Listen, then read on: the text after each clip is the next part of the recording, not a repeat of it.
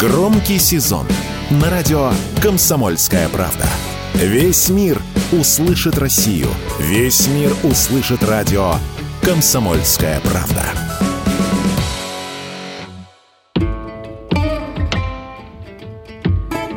Ежедневно в Россию ввозится большое количество автомобилей по параллельному импорту, и их число от месяца к месяцу растет.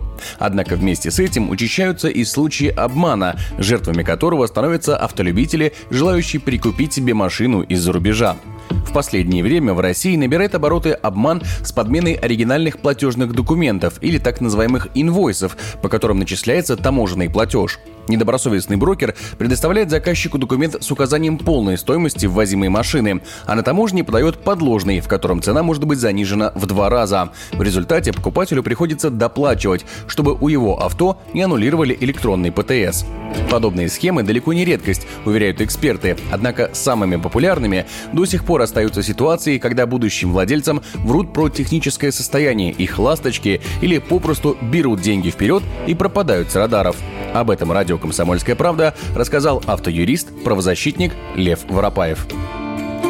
Самый простой способ обмана, это у нас происходит обычно сбор денег. Продавец якобы, ну или лицо, которое обещает доставить автомобиль из-за рубежа, указывает на то, что вы переводите мне деньги, и я вам все поставлю. Люди доверчивые, все переводят, в итоге остаются без автомобиля. Обычно также обманывают в части нахождения автомобилей в аварийности. То есть был автомобиль, не был в авариях. Нередко обманывают э, при продаже автомобиля так называемого конструктора, то есть его каким-то образом собирают в Российской Федерации и выдают фактически за то, что автомобиль на самом деле никаких повреждений не имеет. Это не конструктор, а вполне легально везенный автомобиль на территории Российской Федерации.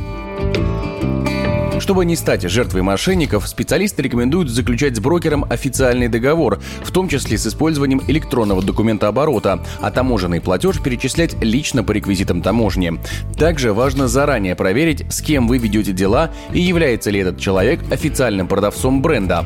Об этом радио «Комсомольская правда» рассказал адвокат, автоюрист Игорь Стремоусов прежде всего нужно удостовериться, что за лицо осуществляет деятельности на территории другого государства. То есть информацию проверить сейчас можно, источников открытых достаточно, а тех, кто осуществляет свою деятельность официально. То есть если речь идет о покупке автомобилей зарубежных брендов с других государств, то здесь необходимо проверить, у кого вы покупаете, является это ли лицом официальным дилером да, или продавцом определенного бренда. Если вы вступаете в отношения через посредников, агентов, либо частных физических лиц, то, по сути, вы берете всегда на себя повышенную ответственность того, что сделка не будет выполнена.